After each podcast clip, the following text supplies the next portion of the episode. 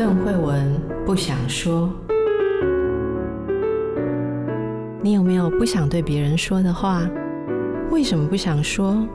说了伤感情，说了没人懂。那你知道别人不想对你说的话是什么吗？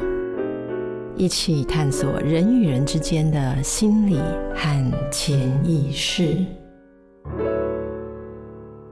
各位听众，大家好，欢迎来到神话人生时间。我不是邓惠文，我是叶伟忠。这一集还不知道最后能不能听到邓医师的声音。那就先请各位听众耐心的往下听。我在这一集里面会先讲两个神话故事，而这两个神话和我们之前所播出的节目，以及我们之后所要继续讨论的神话，有一个类似环节的作用。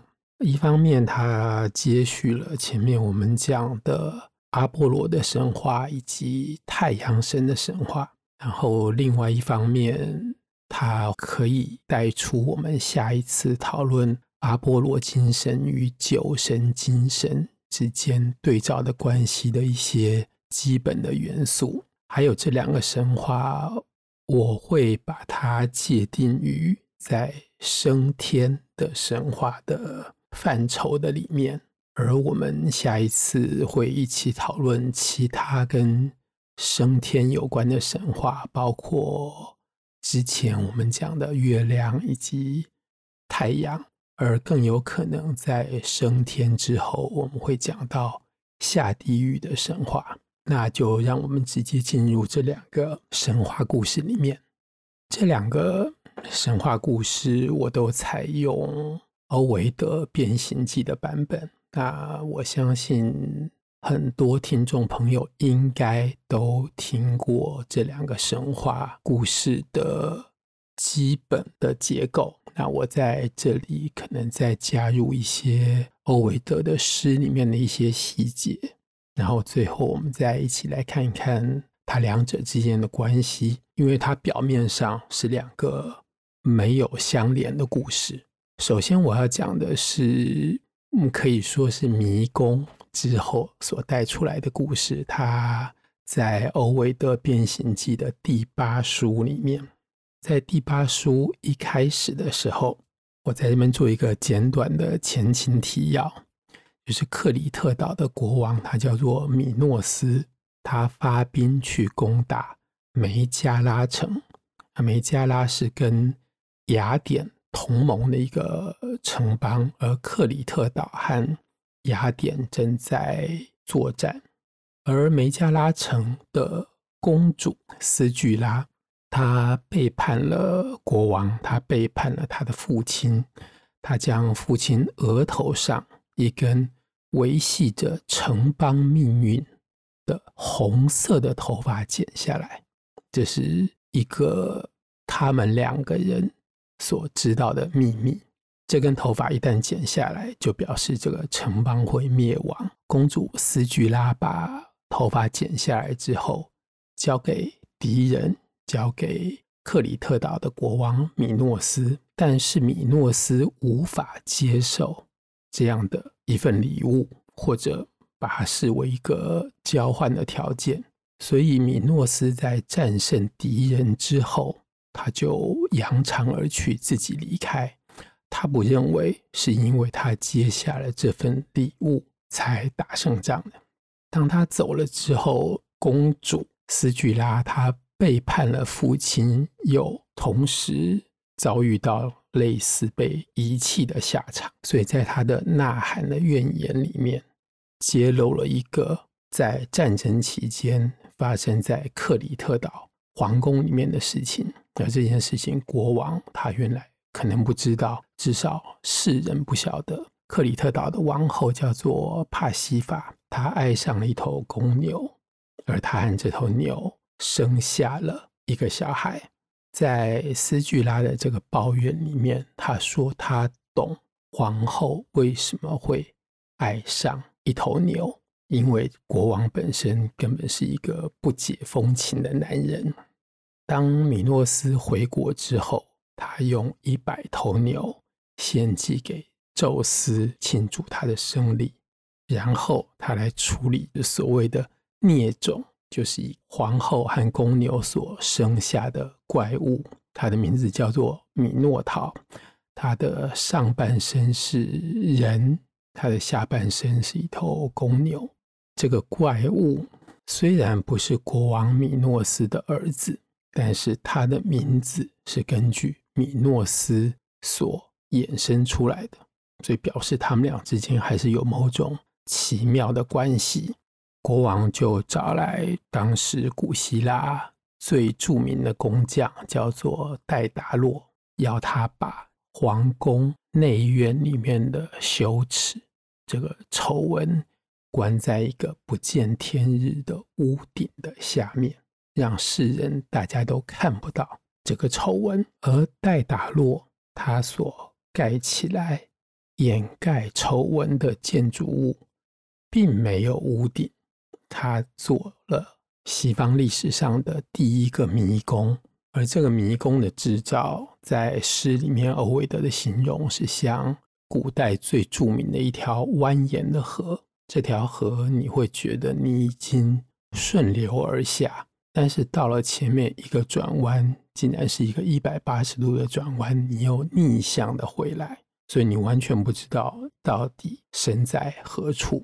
你这样子往前走，到底能不能走到这条河的出海口？好，这部分的故事暂时就停在这里。我们最后知道，米诺陶被雅典人特修斯。在迷宫里面杀掉。那特修斯之所以能够杀掉这个半人半牛的怪物，也是因为克里特岛的公主帮助他。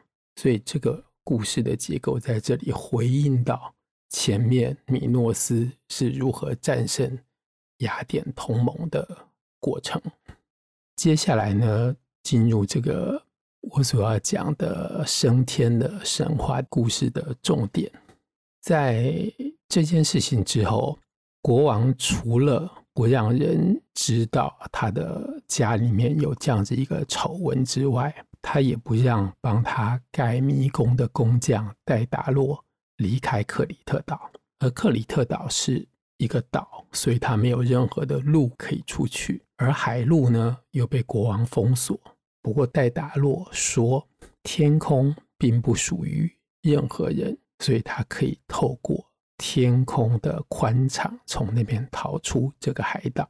于是呢，他就用羽毛编排制造了两副翅膀。那我们在这边知道，他不是自己一个人，他和他的儿子在一起。他做翅膀的过程，我们就想象一只鸟的翅膀，上方是比较大根的。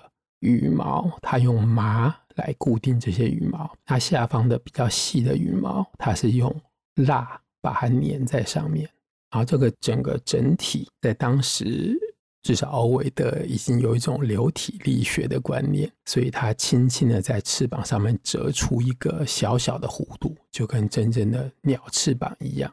当戴达洛在做翅膀的时候，他的儿子，他儿子叫做伊卡鲁。伊卡鲁从头到尾都在观看父亲这个最著名的工匠他制造翅膀的过程，而他无法参与。他在制造过程当中唯一有介入的是，当风吹过来把羽毛吹起来，他把那些羽毛抓住拿回来，或者是他在手里面捏完蜂蜡，就是用来固定翅膀的蜡。而这个举动只是让这个惊人的杰作完成的时间更延后一点。那当翅膀完成之后，戴达洛自己开始测试，他开始寻找身体上面增加了这一对翅膀，他。整个人的重心，他的平衡点在哪里？然后他自己实验了一下之后，他开始叮嘱他的儿子，告诉他这个翅膀使用的时候要小心什么事情。他说：“一开始你在飞跑的时候，你要小心维持在两个界限的中央。一方面，你不要降到太低，因为靠近海洋，水的湿气会让翅膀变得更加沉重，就飞不起来。但是你也不要走太高，因为高空接近太阳的温度会让翅膀烧起来。你一定要飞在这两者中间。然后我命令你，不要看着星辰所指点的方位。他在这里提到了几个星座，有牧夫座，有我们今天说的螺旋星云，还有猎户座的配件。他说：“你不要看着这些星辰所指点的方向，但是在这里，事实上他们是在白天飞行，所以也看不到星辰。所以他在这边是指一个外在固定的方向。他说：‘你’。”只要紧紧抓住我所前导的路，跟着我飞就好。然后在这边，我们知道戴达洛年纪已经不轻了，所以他应该是干瘪有皱褶的双颊上面完全被眼泪所濡湿。他双手颤抖，替儿子装上了一副对于人体而言完全陌生的翅膀，然后给了他儿子个亲吻。但是诗里面说，这一吻是最后一吻，他不可能再次的吻他的儿子。然后起飞之前，就像鸟一样，为了即将学飞离巢的雏鸟担忧。然后他们两个人飞起来之后，他不断的回头看他儿子在后面有没有跟上来。他们飞起来之后，地面上面有在。海边捕网的渔夫，有在山上靠拄着拐杖的牧夫，还有在田地里面犁田的农夫，他们抬起头来，都看到两个人在天空飞翔，而地面上的人以为他们看到了是天神，而在空中的戴达洛和伊卡鲁，他们已经看见了和希腊爱琴海上面其他的岛屿。也就是其他的国度，所以他们知道他们已经可以顺利的逃离开克里特岛，去别的地方。但是在空中飞翔了一阵子之后，伊卡鲁他开始享受着大胆飞翔的乐趣，所以他在飞翔的整个行动和过程当中，已经获得了一种人体从来没有经验过的一种。快感，一种愉悦，我们可以这么说，他就离弃了前面引导他的父亲，他让他自己的欲望引领着他往天空更高的地方飞过去。但是往高飞就接近太阳，而在当时古人的观念里面，你只要越接近太阳，温度就会越高。到了某一个高度的时候，太阳的温度就融化了。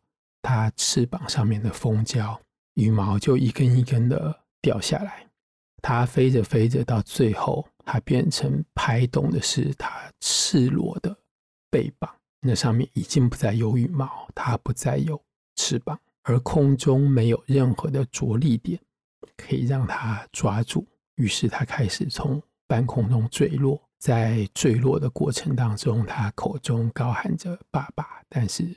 这个声音并不能够让他停留在空中的某一个点，于是他掉到海里面淹死。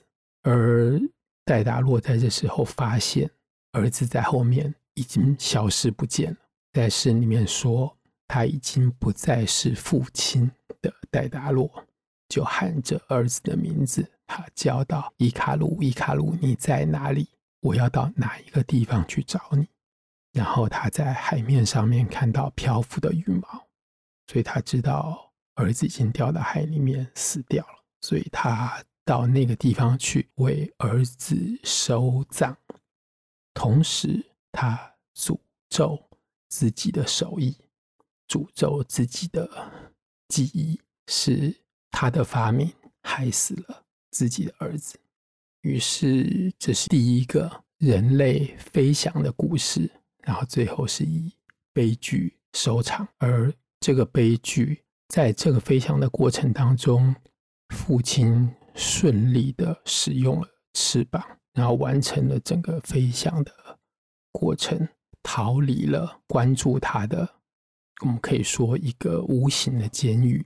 但是儿子却在使用翅膀的过程当中，让自己的欲望来引导这整个过程，所以他最后就以死亡作为这次飞翔的结局。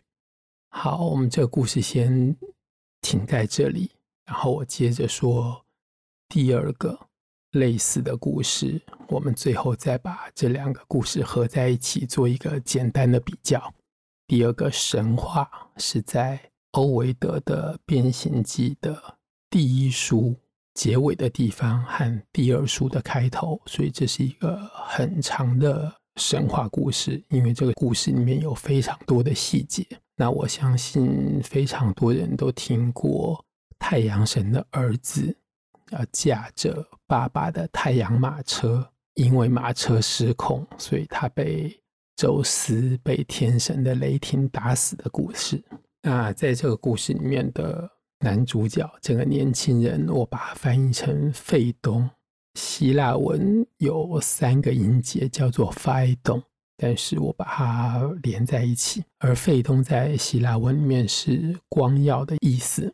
这个神话，这个故事的背景在欧维的版本里面设在伊索比亚，而古人所说的伊索比亚是今天所谓的非洲的中部，但是在当时他们认为是在整个更南边的地方，比起埃及，比起利比亚，在当时的伊索比亚。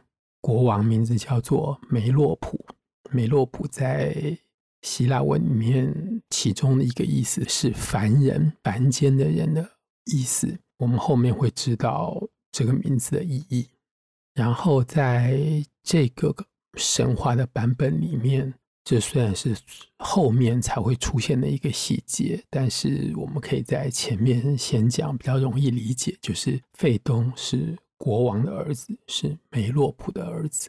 费东有一个跟他年龄一样、跟他的个性相同的一个好朋友。这个好朋友是天神的孩子，就是他的爸爸是宙斯。费东在跟这个朋友两个人可能在相互比较的时候，他告诉他的朋友说：“我的身世其实并不输给你。”我真正的爸爸也是神，我的父亲是太阳神，这个是我的妈妈告诉我的。而他的这个朋友就嘲笑他，他怎么可以这么轻易的就相信他母亲所捏造的谎言？他母亲替他发明了一个假的、更高贵的一个生育者的一个虚像，而他以这个虚伪的假象自豪。在这边，我可以稍微补充一点，就是在我们大家都知道的伊底帕斯神话当中，其中一个版本就是伊底帕斯知道神谕说他有一天会杀掉自己的父亲，会和自己的母亲结婚。在他知道这个神谕之前，某一个版本也是说他和他的。同才和他同龄的朋友争吵，然后在吵架的过程当中，他的朋友说：“你不要以为看你是王子，其实你的爸爸并不是我们的国王。因为这个原因，所以伊底帕斯才离开他原先生活的环境，去德菲神庙求取神谕，想要知道他的爸爸是谁。”我们回到费东的这个故事。费东听到了朋友对他的嘲笑之后，他整个人完全脸红，他内心的羞耻盖过他的愤怒，所以他没有和朋友继续吵下去。他回过头去向他的母亲哭诉，而在这个争执过程当中，他知道自己落败，而他的落败并不是因为他的父亲的。身份地位比不过天神宙斯，而是他没有任何的证据可以拿出来反驳他的朋友。然后他跟他的母亲说：“嗯，要给我一个证据，而这个证据就是我可以到天上去。”费东的妈妈，也就是伊索比亚的王后，叫做克吕美尼。诗里面说，她不知道是被儿子的哭诉、被儿子的祈求所感动，还是被有人对他的污蔑所激怒，所以他对儿子发下毒誓。他保证这个是真的，你的亲生父亲，你真正的爸爸是太阳神，而不是伊索比亚的凡人的国王。然后他保证儿子，你能够。亲自而且轻易的向你亲生父亲询问，然后在母亲的这个保证之后，北东就非常快乐的出发，他奔向东方，他跨出了伊索比亚的边界，他甚至越过了印度，而这个在古人的地理里面，已经是走到世界的尽头。就是东方的尽头，在印度的后面，在那个之后没有其他的东西。这个是欧维德《变形记》第一书结束的地方，然后在第二书开头的地方，费东已经来到了太阳神的神宫，就是在世界的尽头，东方最遥远的地方。而那个神宫里面富丽堂皇，这是由天上奥林帕斯山诸神里面的火神，也就是天上手艺最好的工匠火神所打造出来的。然后他在太阳神宫里面看到了太阳神的身边有很多随侍的小神，他们分别是日、月。年、四季跟时辰，还有一年的四季，春夏秋冬。换句话说，人间的时间通通是由太阳来掌管。接着呢，他已经到达神殿里面来啊。诗人说，太阳的眼睛是可以看见一切。所以可以看见一切的太阳看到了，他的身边出现了一个胆怯的年轻人，然后问他说：“你来做什么？”那他当然知道他是谁。费东向太阳神解释了一部分的缘由，然后他说：“我今天来这里是希望能够把一个错误、一个误解从我的内心驱走。”他在这里说的是。错误，而不是怀疑。这在两个人的对话当中，就是他已经预设了太阳神就是他的父亲，而别人的反驳的本身是一个错误，是一个误解，而不是他自己内心的怀疑。这是一个比较婉转的说法，也顾及到对方的颜面。然后太阳在这个时候把头上的光环，像皇冠一样的光环取下来，这样子，费东他的儿子才有办法靠近他，因为那个太过于光亮，而且温度太高。然后呢，太阳神说，为了要消除你心中的怀疑，太阳神在这边是说怀疑，而不是说你内心的错误。为了要消解你心中的怀疑呢，我送你一样礼物，等于我们可以说是见面礼。只要是你想要的东西，我都可以送。接着，太阳神就以地狱的冥河来发誓。这个我们之前在其他的机会里面已经有讲过，天神都是以地狱的冥河来发誓。在这边，太阳神还加了一点点的点的解释。他说：“我的眼睛从来没有看到过的地方，所以天神都不会进入到地狱。他们从来没有看过地狱里面的冥河是什么样子。不过，他们要以冥河发誓，就像人从来没有看到过天神是什么样子，而人都是以天神来发誓。在这里，地狱的冥河还有另外一层意义。”就是地狱里面是完全的黑暗，没有任何的光线。在这里，我们也可以讲，太阳从来没有看见过地狱的黑暗，而地狱的黑暗在这里可以象征一个人的内心，因为他不知道他的儿子会跟他要什么样子的礼物，而这个礼物，当他听到之后，他马上就后悔。费东听完，太阳神承认并且保证是他的亲生父亲。而且要送他一样见面礼，立刻欣喜若狂。然后他立刻就要了他爸爸的车，就太阳神的马车，以及能够驾驶这辆车一天的权利。换句话说，接下来某一天，当太阳从东边升起，从西边降下去的时候的这个过程，是由费东来执行。而不是他爸爸太阳神日常的工作。在这里，我稍微强调一点，就是诗里面所用的“驾驶”的这个字，不是一般所用的带领、驾驭、引导的这个字。它在这里，我们说是驾驶，但是在这边这个字，它比较接近于调节，比较接近于节制。这个字，如果我们在上述，它的字源就是在最早在音乐里面的节拍的意思。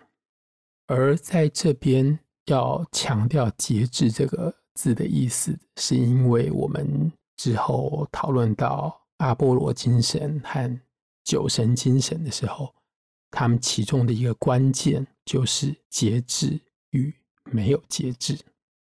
费东向父亲提出了这个要求之后，太阳神一听，立刻后悔，然后他不断摇头，说：“你的话让我的承诺显得十分的鲁莽。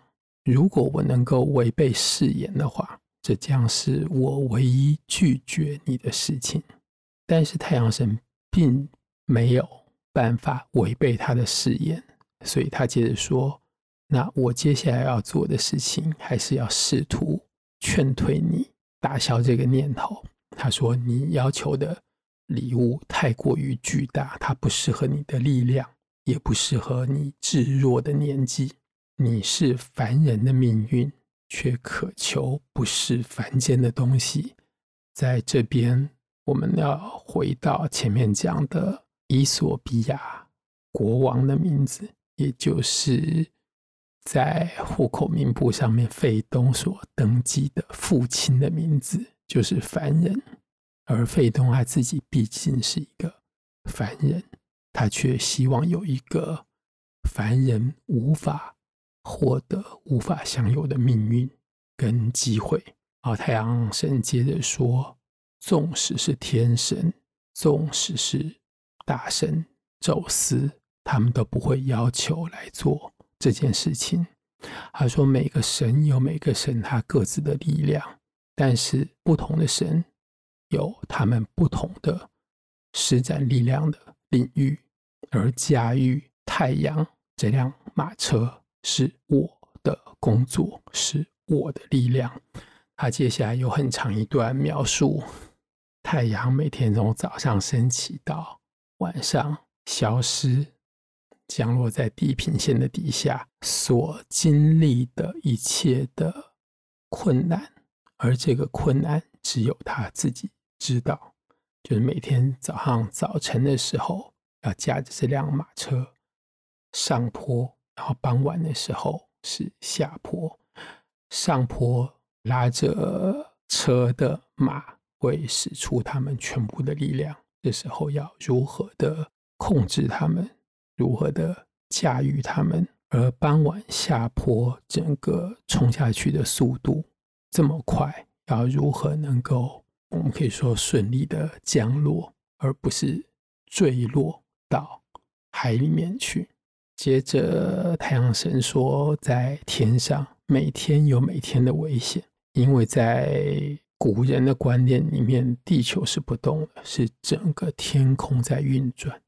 而这个运转有它的速度，换句话说，是天空整个是不停的在转动，而太阳神说：“我所做的事情可以说是背道而驰，就是宇宙间那个天体运行的力量这么的大，所有的星辰都是循着同一个方向旋转，而只有我，只有太阳是走我自己的路。”和运转的方向是相悖的，只有我才有这样子的力量来和宇宙整个的力量来相抗衡，而你，你办得到吗？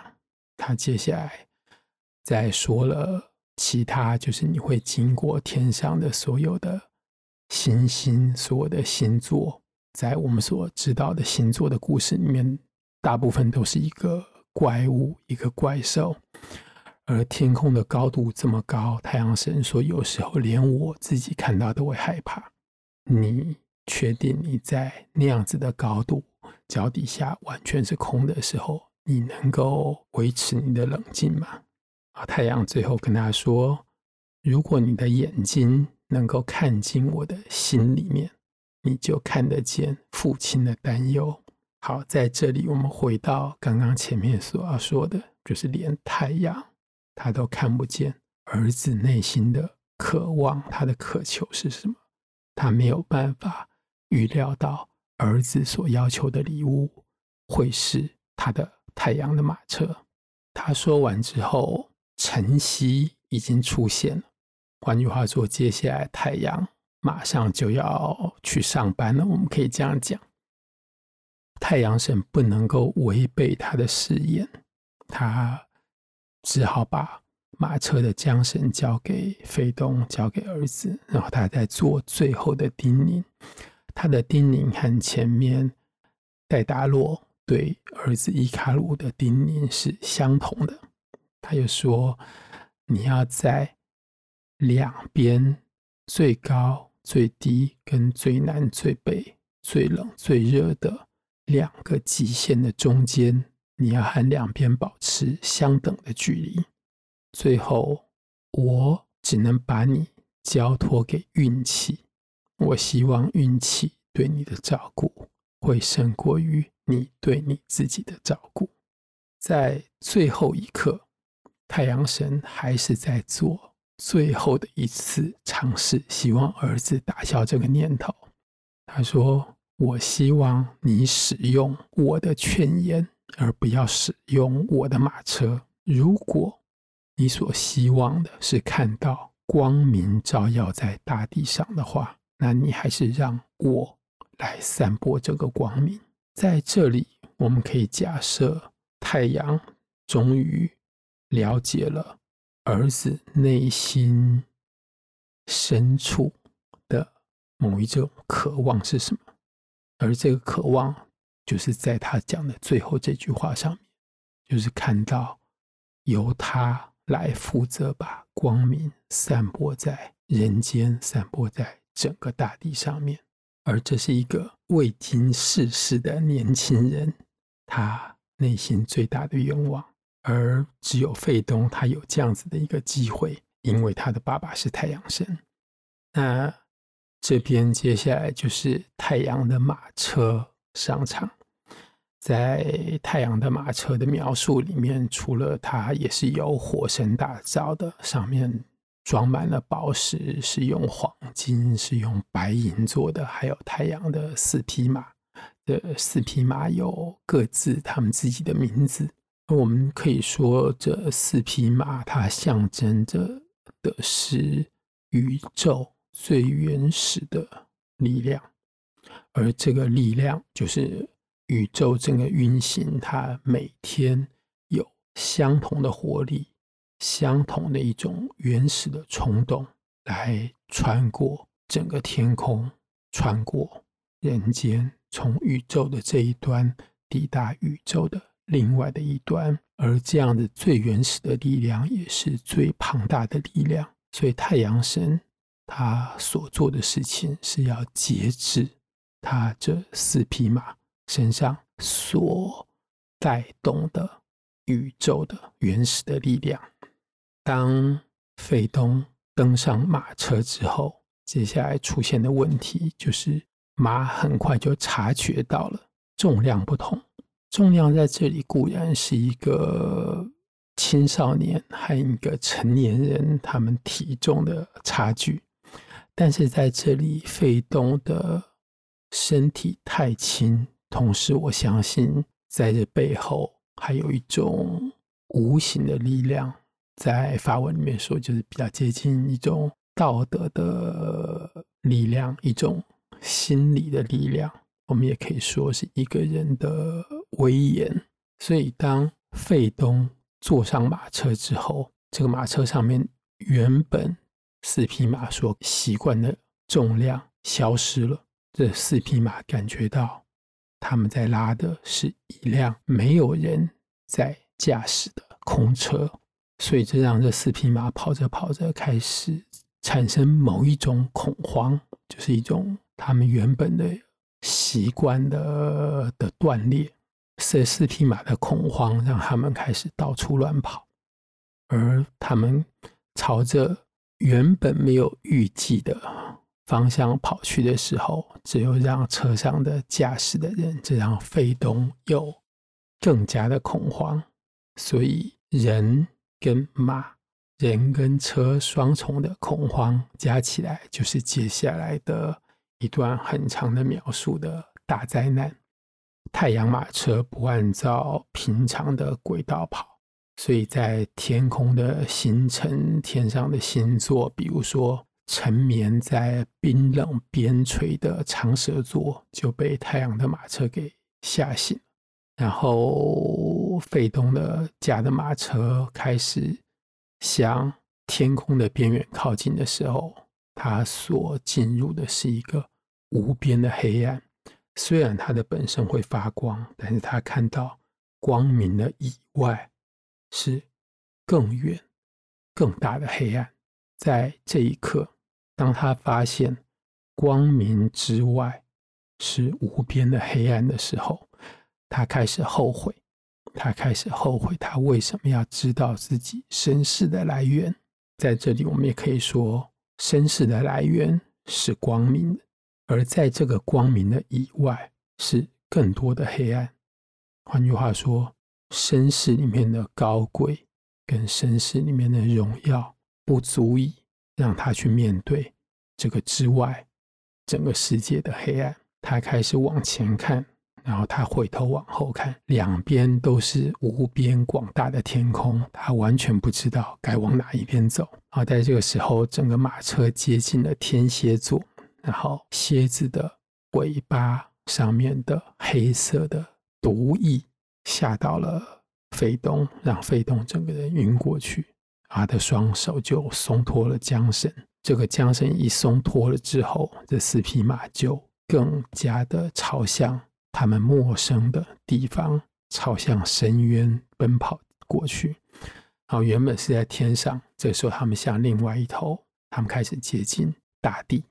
然后这时候造成大地上面各式各样的灾难，呃，海洋整个水位变低，然后山谷里面的整条河川完全被烧干了，然后地上的草木。统统都干枯，然后在很多地方造成了火灾。在这里，诗人还同时解释了两件事情。第一个就是伊索比亚人的肤色，因为这个故事的开头是设定在伊索比亚。换句话说，伊索比亚的人原来的皮肤也是白色的，但是在这一次灾难之后。他们的皮肤、他们的血液里面，就是完全的被烧烤过一次，变成了黑色。然后另外一个神话的起源的解释，就是古时候的人不知道尼罗河的源头在哪里，然后尼罗河的源头其实到十八、十九世纪，现代人才终于找到它，而在。费东的这个神话里面，尼罗河它也是条河，他怕它被接近太阳、接近地表的高温整个烧干了。他为了保护自己，就把它的源头藏在一个没有人知道的地方，所以尼罗河没有被烧干，然后接下来造成了海洋的浩劫啊，造成大地上面的一切的惨状，所以大地女神开始向宙斯哀求，要他来解决或者是解救这样子一个。全宇宙的大灾难。这时候，宙斯呢，他就请其他的天神作为见证，然后他用雷霆打死了费东。换句话说，他做这件事情，并不是因为他私人的利害的关系，而纯粹是为了解决在天地之间所造成的巨大的灾难。然后这个雷霆打出去，不仅仅打死了费东，还把整辆太阳马车给打得粉碎。然后费东呢，整个人就燃烧着，从天上坠落掉下来，就像彗星坠落到地面一样。然后在这个神话里面，他就掉进了今天意大利半岛上面的波河。在神话里面，这条河叫做。埃利丹诺河，但是埃利丹诺河是神话中一条没有人知道它在哪里的河。就意大利半岛和希腊的位置来看，它就是掉在西方，就是掉在太阳要每天下山的那个方向的一条河流里面去。所以费东跟前面伊卡鲁一样，通通都因为太阳的关系。而从天空坠落，一个掉到海里啊，费东掉到河里面去，都摔死、淹死。在这个故事的最后，中间还要穿插其他两个比较短的变形的神话。而在故事的最后收结的地方是太阳神的哀痛，因为他失去了他的儿子，因为他的哀痛，他不愿意再驾驶。太阳的马车，所以造成了人世间有一整天的完全的黑暗。而他的这个举动，就像今天的罢工一样，会让整个宇宙失衡。所以在众神的劝说之下，同时宙斯不但有劝说，还带着威胁，所以太阳最后。答应重新驾驶他的马车，然后日复一日在走着这个只有他熟悉、只有他能够控制的这条轨道，然后继续把人间所需要的温度、人间所需要的光明带到地面上。可是太阳在第一天驾驶马车出去的时候，他把内心的悲痛，他把这个气愤，尤其是他应该对自己的生气，发泄在这四匹马的身上。就是他不能说他疯狂，但是他就是鞭打拉着这个马车的四匹马。以上这两个神话故事，我想大家应该有听到他们之间相像的地方。虽然他们在整个欧维德的变形记是分开来，在一前一后两个没有任何关联的轴线上面，在这两个故事里面，太阳，尤其是太阳的温度，都是造成灾难的来由。所谓的灾难，在伊卡鲁身上是他个人的，而费东所。带来的灾难是整个宇宙，不管是天空，不管是地面，以及地球上面的大海。然后另外一方面呢，在这两个我们可以说几乎平行的神话里面，都有一个父亲的角色，而父亲在这边，在两个不同的地方，都对儿子传达了一个非常。重要的讯息，在这个讯息里面，我们乍听或乍看之下，像是呃父亲要儿子追随的自己的脚步，甚至于说我走过的路，你不见得能够走，你还是安于你自己的本分，好像在说，叫儿子，叫后代，叫未来，不要超越我，不要超越你自己，就是做一个循规蹈矩，在平常的节制，你平常的节度当中，过着一个循着。中道中庸的生活就好，但是我们可以更进一步的讲，在这两个父亲的讯息里面，它不只是一个个人的讯息，它并不带着一个男人面对着未来新兴升起的生命的某一种威胁。相反的，他在这里所传递的另外一个是更深、更广远的一个讯息，就是你要知道的是人的本分，而人的本分就是在世界最光明跟最黑暗，在两个最遥远的边界的中间，才是人所要遵循的位置，而这个点。在所谓的太阳神精神和酒神精神里面，我们还会再提到，稍微解释一下，在希腊文化，尤其在希腊悲剧里面，他们经常强调的是，人的悲剧往往是来自于一个尺度的逾越。简单说，就是你太过分。就是人的本分跨越了它，而这个会造成你自身的灾难，跟你周遭，或者是更广阔一个城邦、一个王国，乃至于全世界、全人类的灾难。好，这个字在古希腊文，我们用今天的英文的拼法就叫做英文应该是 hybris，或者是希腊文的拼法是。H Y B R I S 这个字最简单的翻译就是逾矩，就是人超越了人所应该遵循的尺度，而这一点就是造成悲剧的起因或者是导火线。在最后这里，如果我再把这两个神话故事比较，在这两个。在天空飞翔，在天空奔跑的过程当中，费东他所要追寻的是某种外在的荣耀，他希望能够透过他自己把光明照射在大地上，而大家知道这个光明来自于他。而在伊卡鲁的故事里面，有一个比较私密的。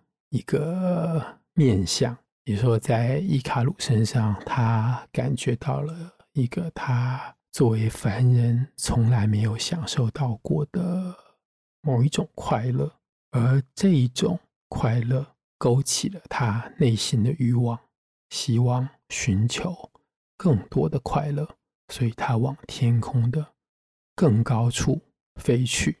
在这边，如果我。回到故事的前面，放回到一个父亲的叮咛，我们可以用同一个观点来看这两者。因为当伊卡洛和他爸爸飞在天空的时候，地上的人觉得他们是神；而戴达洛对儿子的叮咛是：不管怎么样，你绝对不要飞太高，也不要飞太低，你要在这两者的中间飞。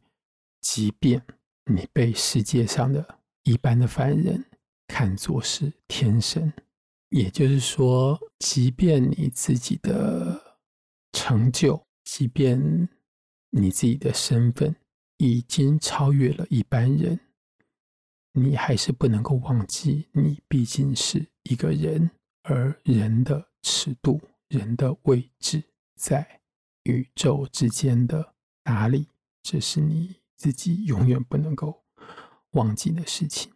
好，那今天我们这两个故事已经讲的 相当的长了，希望大家有自己不同的联想。然后，我希望慧文在下一集能够为我们做一些补充，尤其是听听看他对于这两个故事的联想是什么。神话人生这一集就在这里结束，谢谢大家，谢谢。